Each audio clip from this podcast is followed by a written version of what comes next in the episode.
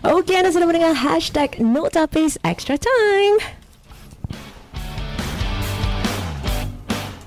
Okey, pertama kita sekali lagi dalam satu lagi episod Hashtag Notapis Extra Time bersama saya, koresponden Syahidah Zahid dan teman uh, sekerja saya, wartawan sukan Zulaika Abdul Rahim. Apa khabar Zulaika? Baik, Alhamdulillah. Dah lama eh kita tak uh, berbual eh. Ah, betul. Uh, the last time was uh, selepas uh, Piala Dunia. Eh? Uh, sekarang kita nak berbual tentang Piala EFF yang oh. baru uh, habis eh, baru selesai eh. Yang uh, agak hambar sikit prestasinya. Sedih gitu eh. Sedih eh.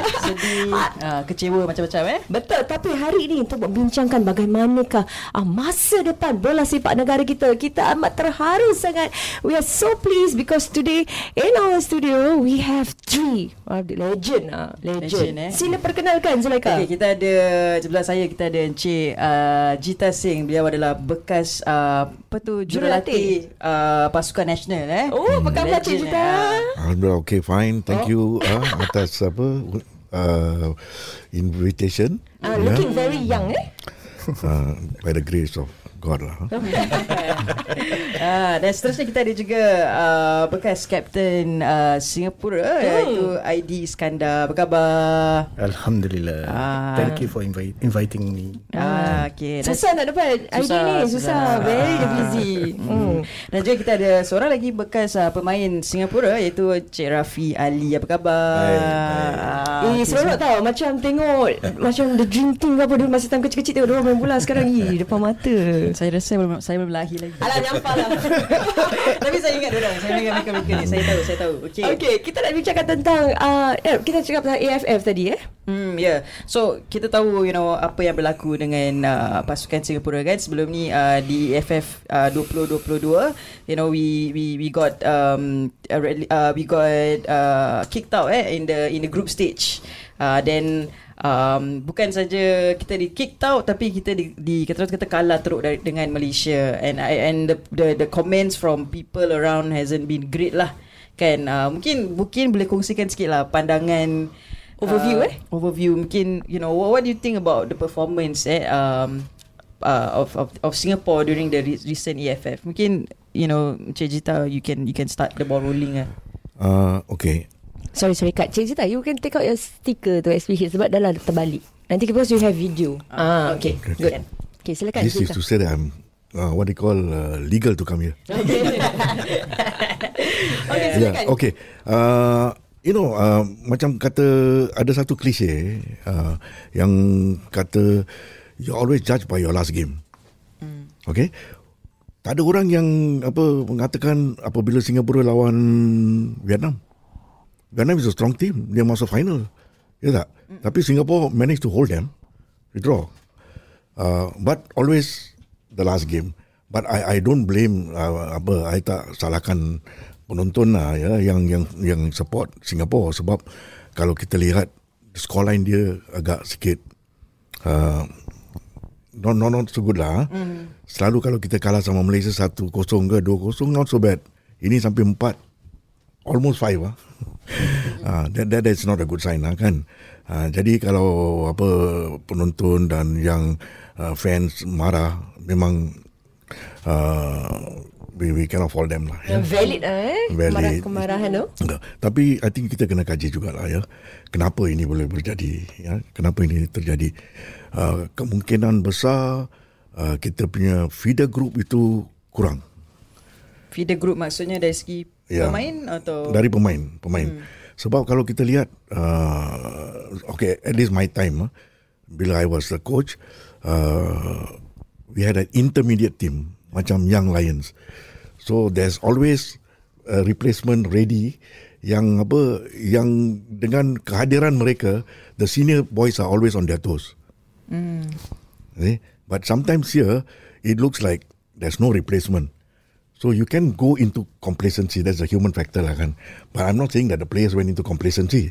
Uh, but mungkin kemungkinan lah pasal there could be other reasons. Sebab kita main away. Mm-mm. Away dengan home is entirely different lah. Yeah. Uh, lagi satu, mungkin kerana kita ada foreign coach. Mm. I got nothing against foreign coaches. But foreign coach kalau dia betul-betul nak bawa result, I think he has to be here for a number of years because you have to understand the local culture, the local mindset, mentality, segala macam. Uh, okay, habis orang boleh kata lah apa dia ada assistant apa Nazri Nasir and all the gang. Mm. Betul. But he also got a Japanese assistant. Mm. Yep. Right? So definitely he will want to consult his Japanese colleague than than the local kan. Mm. Or at least I don't know ah. Huh? Maybe Nazri also feel out of place. Because you know, you want to be a part of the team. So everybody must be given the respect lah. Kan? Right. Uh, so that we work as a team. But I don't know what went wrong. Okay. Mm. But based on the result, memang apa uh, kecewa lah. Mm. We want to touch a little bit more nanti pasal coaching tu Tapi saya nak dapatkan pandangan overall daripada semua panelis kita ID, kalau you boleh berikan uh, pandangan you Kerana banyak datang It's a, it's a disappointing campaign Do you think it's a bit too harsh For people to say that Or do the team actually deserve it? Uh, okay, I think we, we all know To criticize is always easy Yeah? We all know that um, if if Singapore got kicked out from the first uh, round, tak masuk semi-final, criticism is always there. Okay, but what Jit has mentioned, to uh, I think three main points. One, I think the way we lost to Malaysia. Okay, because we can never lose to Malaysia because Malaysia is our arch rival. Mm-mm. So no matter how, if you want to lose, you play well, you don't lose to Malaysia. Okay, because Malaysia is a given that you cannot lose to Malaysia because this traditionally is our arch rival. So that's one. Number two, uh, it's like what Jit say, the succession planning for players. I think this is where uh, we need to deep dive, uh, ask ourselves, what can we do better, all right? And the last but not least, um, the foreign coach. So I think the timing of appointing the foreign coach whether how long he has spent his time here, knowing the players. Because going into this EFF tournament, we have already set the bar. We've won four times. Betul. So there's no way that people have that patience to uh, not to see us winning again because other teams are catching up. Teams like Laos, teams like Cambodia, teams like Brunei, sooner or later they're going to beat us. So that is what fans are afraid. So they are val- uh, I mean, the the complaints, the criticisms are valid. Uh, so we just cannot blame. At, I mean, at the end of the day, I think yes, the team didn't do well, but what can we do to make them better? What can we do to actually make sure that we don't get kicked out again in the next EFF tournament? So, EF, FAS needs to ask themselves as well, you know, and that's where they need to brainstorm they need to to make sure that this uh, won't happen again. But if it's to happen again, if it's to make a bold move, like for example, revamp the whole team, uh, we did that before in 2002 when Singapore lost uh, 4-0 to to Malaysia. We revamped the whole team, which means that we we drop all the the senior uh, senior players, then we get we rope in a lot of young players. But we give the the coach the mandate. You don't have to win this EFF, maybe the next one you have to at least show some results, some progress. So, whether are we able to stomach patience? That's mm. A question that we need to ask ourselves. Hmm. Cik Rafi pula, I think uh, tadi kita tahu cakap bagaimana Singapura, I think you pun dah berapa banyak kali bertemu dengan Malaysia. Bila you watch that game, uh, kita tadi cakap tentang Singapura, tapi tentang prestasi uh, pemain Malaysia, adakah you rasa, you nampak peningkatan dari segi prestasi mereka? Uh, actually, I was there in KL. Oh, I went and brought my daughter okay, there. Okay. Yeah, she wow. wants to watch the football match. So, uh, nak cakap Malaysia, I think on that day, Malaysia uh, team uh, was more hungry lah. They, they, they wanted to win, and plus home home team, right? And then maybe because Singapore so pasal uh, Iksan was injured, uh, who's that? Ilhan. Ilhan, Ilhan was injured. So maybe attacking wise ada timpang sikit and then plus some of the youngsters that uh, lack that uh, big match experience lah mm-hmm. especially kalau dengan Malaysia kan pasal macam mana nak explain eh? is it a mental game when it comes to Malaysia if you can yeah. give us your you know, it's, experience macam mana it's I think it's a rivalry ya like mm. macam macam uh, Liverpool dengan Everton ke you know mm. Liverpool Man U it's it's a rivalry. You can lose to any team, but you cannot lose to Malaysia. Macam that kita kawan tapi kita lawan juga. so pride gitu kan. Jadi especially kat stadium, a big big big stadium, uh, crowd, big crowd, you know. Uh, the, the like I said, Malaysia wanted it more lah. Singapore was like, you know, uh, in, in my opinion, they were like, okay, let's just hold and uh, and see how long we can hold because we, we only need a draw, right? right? But when the first goal went in, then that's it lah. Everything. Mental lah. yeah, is- because it's, there's yeah. no way out anymore. There's no way out. We, we don't have uh, we don't have anybody up there to to to hold the ball and stuff. So my like what Eddie was saying like macam kita kena fikir masa depan. So most of the players I think lagi setahun dua, you know they will Yeah. have to go. So I think yang akan bawa flag Singapore sekarang is the Fandi punya anak-anak. You know? But, but so, yeah. So I think kita need to have these young players. I mean, I, to be honest, I saw uh, on a footballing side, eh, I budak the midfielder yang make the first mistake. Shah- Syahiran. Shah- Syahiran. Syahiran, mm. Uh, yeah, people criticizing him for for the mistake that he made. But what he did, I I what I see in him, I, I see the opposite because he tried to play football. He tried to hold the ball during that game. Yes, he made that mistake, but prior to that, he tried to make moves. He tried to pass. He tried to to to hold the ball to to let the Singapore team hold the ball because when uh, when we have good possession, uh, that will kill the mentality of the opponent because they keep on chasing. So he tr- he tried that, but it was difficult for him because not many players were moving and asking for the ball, and he made that mistake because he was inexperienced. Safawi was very experienced. Yeah. Safawi knew uh, what he wanted to do. So Safawi show him one side and make him say, "Look, pass to Shadan." He, he will intercept the ball. So he lacks experience, but he wants to play football. He he wants to pass the ball around, and and I think with proper guidance, uh, he he can be a good player. He can be a good midfielder because I think now we have Iksan, we- have Irfan, yeah, everybody, Ilhan or striker. So we need to concentrate on players that uh, can give good crosses in to score goal, and the midfielders that can put the ball through for for them to score. So yeah to to groom the younger ones, I think exposure as much exposure as they can get. Play with the top teams. It's okay if you lose, no problem. You know? Yeah, I mean that's that's valid points because um you know our young players are they they can be there but they are not there yet. Tapi kita juga ada you know experienced players macam Haris, Shadan who has been there for a long time. Do you think the gap between the senior players and the younger players macam terlalu jauh, you know, um where they can't really, you know, play at the same level ke you know was it was it do you see that as a macam tadi you mentioned um kan um dulu ada young lions that actually keep the senior players on the toes but now you know there seems to be more senior players than younger players. I think what what Mr. Jita was mentioning uh, last time when he was coaching, uh, Singapore has got two squads, not not young lions, uh, but A and B team, right? So when we play, the, the the B team is as good as the A team.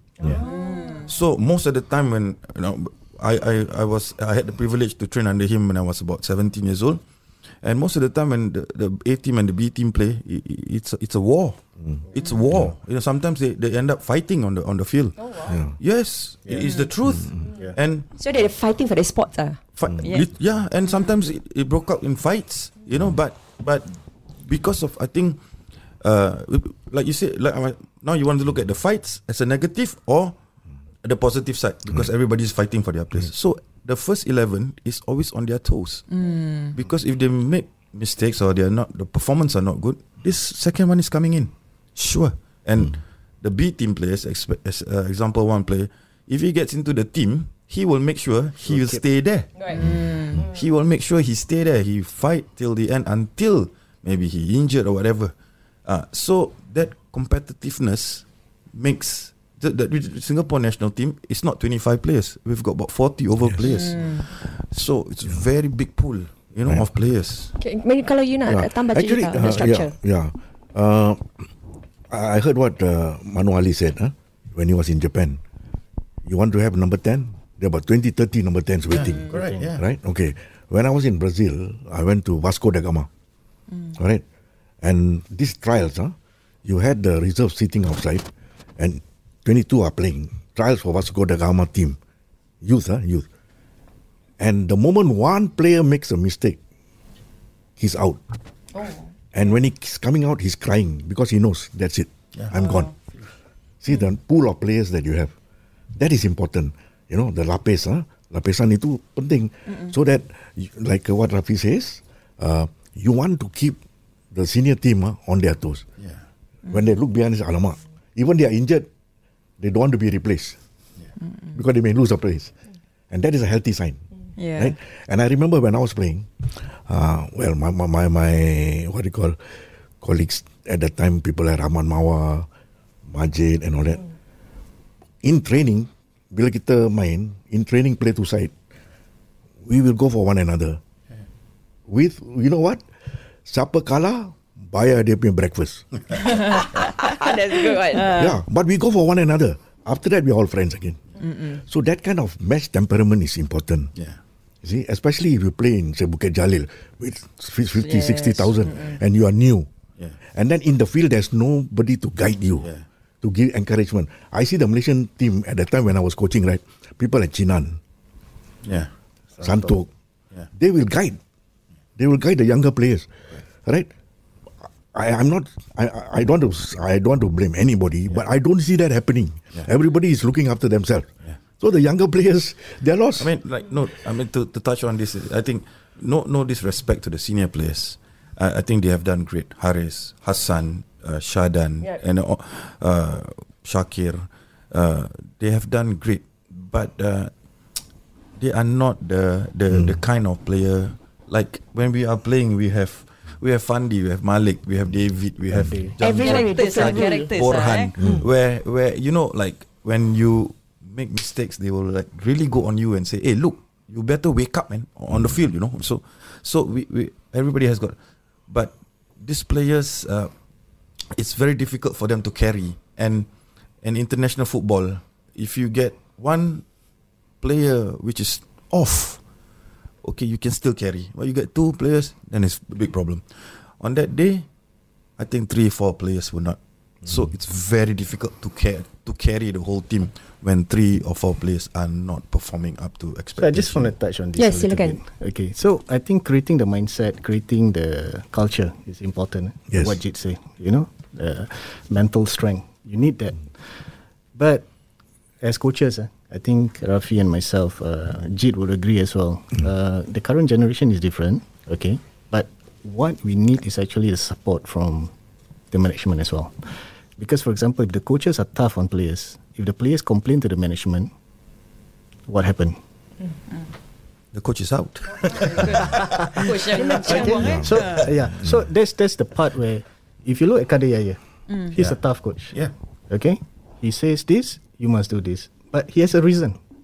Okay, so he resonated why he needs to do this because if you don't, you won't be able to succeed. Just like Uncle Chu, you know why he's hard because you need discipline. If you don't have discipline, you won't be able to succeed. But that's the part where I think we need to to to manage this to change. That the management needs to be supportive of the coaches, the coaching team. Yeah. you know because if you don't get the support, whatever you do, these place go up, up go down to us, Yeah. and then say, "Hey, you cannot be too harsh on the players." You know, they are at the end of the day, they are players, but they don't understand managing players, managing a team, managing professional players are different because they need to know that they are born to play football, they are paid to play football. Right. All right. So I think that's the part where, um, I mean, whatever you earn, it comes with expectation. So if you don't do play well, I mean, you should be open for criticism. You should accept it. Adi, just now you mentioned that that uh, there was a revamp that was done in 2002. You mentioned, was it? How how was it done? Do you think something similar should be done now? I mean, if you ask, the timing is right. You know, because why not? Uh, no harm. Because like what Rafi said, if you don't expose these young players to play more matches under the belt, and then you don't create another layer like what Jit say, another team, okay, to actually be the the B team for for for the Singapore team to actually look at five or six years down the road where they can take over these current players. I think this is the best timing. We should do it because uh, not only we should focus on the A team, but we should also focus on the B team and the C team and the D team. Yeah. Okay, because the B team also need equivalent number of matches in order for them to keep up, to so that they can actually step up to play whenever they are being called upon. So I think that's the part where we actually neglect. Yes, it's good that we have the unleash the raw. Okay, but my question is, you have that proper plan, big plan, uh, but how often or do you actually do stock take? Do you actually audit whatever you are doing are right? So we must ask ourselves hard questions.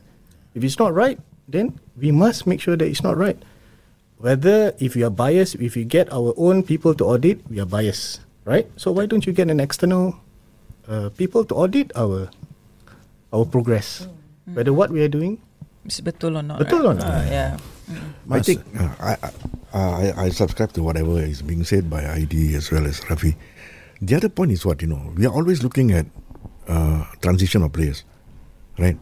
We say we want to have a second string of quite good players, but at the same time we also must have second string of coaches Yes. to keep the senior coach on his foot also, Yeah. right? Correct. Ah, and then falling back on this, uh, uh, when I conduct courses, I used to tell my, my trainees, you must not compromise. If a player, you don't favor anyone. You got to be fair, all right? And don't, you know, uh, be scared. Because some of these, these these coaches, right, they know that this player is close to the chairman or close to the Yeah. management. Mm. So, you know, become like he's subservient to him. you don't offend him. Mm. Scared his job lost. He Yeah, loses the job. yeah. Right? Once you compromise, hey, the team, this group dynamics, the other players can see. Yeah. Once the players have no respect for you, then you're gone. Yeah. And the players know, hey, your rice bowl is in our hands. Yeah. Okay. And you're gone. I think yeah, wh- what Zita says is very very true. I mean, I I, I coach schools, uh, kids. Uh. There are some schools say, oh, uh, you cannot be hard on them. You cannot be this. But for me, my intention was when I coach the school kids, uh, I just want to instill this uh, this thing in them. It's the pride. Uh. And if you decide to play football, okay, because whenever I start, I say, why do you play football? I ask them. Okay, so from there I know who are, are the ones that that really uh, wants to play football, or who's there to just be to just play and uh, nice boots and and you know. So most of the kids are just there because I just want to play football. That's it. You know, but there are a few who are really, really good and the, so this really good players where they have this desire, right? Then I try to instill this, you know, because I always tell them, uh, not everybody uh, has a chance to have a jersey with a flag on, you know, and and walk out on the field. You know? Not everybody will have that privilege. So if you want it, you really have to work hard. You really have to sacrifice a lot of sacrifices, and you must be able to take criticism, scolding, and stuff. Because why? For us, when we, we grow up playing uh, Milo, example, rain or shine, be on time. You are late, they will tell you no. They will not talk. back, go home. Don't come anymore. No need. One minute Discipline. or five minutes late, they they they, they have like principle and we look at.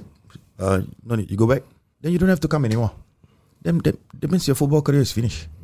But they instill the discipline. Yeah. And we we and then the mental they, they, they, they push us push us until we are mentally strong that we can hold ourselves. So we need to have players that way. We need to have players yang degil sikit. You know, kita tak boleh macam lembek lembek tak. Mesti nak ada degil. Bila you know you, I always say uh, the coins have two sides.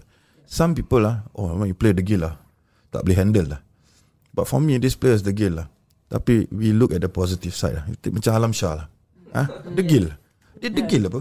Kan? Kepala batu. Semua semua cakap ada ada cakap tak boleh handle. Tak? But kadang-kadang dia satu uh, bila kita kat Tampines dia problem je bos Rafi Razri go and talk to Alam Shah. Kita berbual duduk berbual. Kita like gentleman kita berbual. Alam, what's the problem? Tolong dia. So then kita understand dia. So but sekarang orang cakap wah tak ada player macam Alam Shah lagi lah. Betul, kan? Tak, degil. Dulu orang lama dia ni sama like myself. Dia selalu kena rekat lah apa semua kan. Tapi but we must we must have this players. We must have this kind of players. You know, like macam dulu Burhan, Arwah Burhan, Kadi, semua tak kira don't tengok don't takut lah. But we must have this. This players tak ada character. Yeah. Kan? Bila dengan Malaysia itu man, tak ada character. I was there. The fans is very nice. I'm telling you, I was I was sitting with the fans. I was looking at them, it's like, wah, ni kalau kita punya time main kena maki hancur eh. ah, semua, semua kena maki. Tapi the fans was very nice. They clap, they gini. You know, so I was looking at them. So I feel like telling the players, hey, actually your fans very nice, you know. They still support. Very supportive. I watched the first game dengan Myanmar and then dengan dengan Malaysia. Fans are very supportive of them. So all these boys, all these players, like I say, kita I think have to start from the young ones. Ah, kita kena develop, kita identify new player for the for the future national team, identify them, must tell them. Dulu kita kena nyanyi uh, national, national anthem.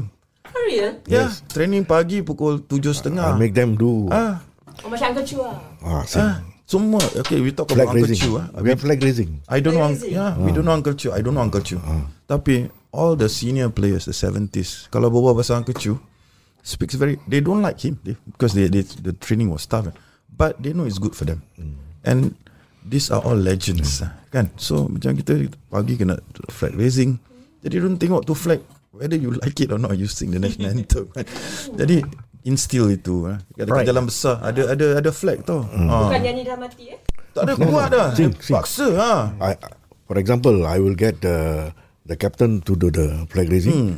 right and then the vice captain to sing. lead everybody to sing the national yeah. anthem. Then the flag is up because we normally have two sessions yes. a day. So pagi kita raise. Yeah. Petang after the training, oh, then we bring down the flag. Yes. Oh wow! wow. Uh, Dah macam ke sekolah eh? ke sekolah, ke sekolah. Masa, must have, uh, must have all this because baru players. The pride mm. ah. pasal ah, tak, pride tu important. Ah, pasal Singapore. Eh. I mean technically you talk about we talk Thailand, Vietnam, uh, Singapore, Indonesia. Jauh. Vietnam, Thailand, Hmm. Indonesia jauh technically ya jauh why they were talking so much about Singapore when the last the last Suzuki Cup because Singapore team fought and mm, we betul. had two red card and they fought they fought they fought habis-habis yeah. the crowd will well, I was watching also I feel very proud because yeah. for the past 15 20 years yep. when you never see this kind of football betul. before even you lose what they lost right mm-hmm. but they fought that is what the fans wanted. Mm. They fought. So we we must build players who are fighters. So that, that that's the part where I think why we need to reinvent the wheel again. When the last Suzuki Cup, we had, you know, a good coach, but sadly he had to leave. Mm. Yep. You know, so and we didn't plan about succession planning like what. Mm.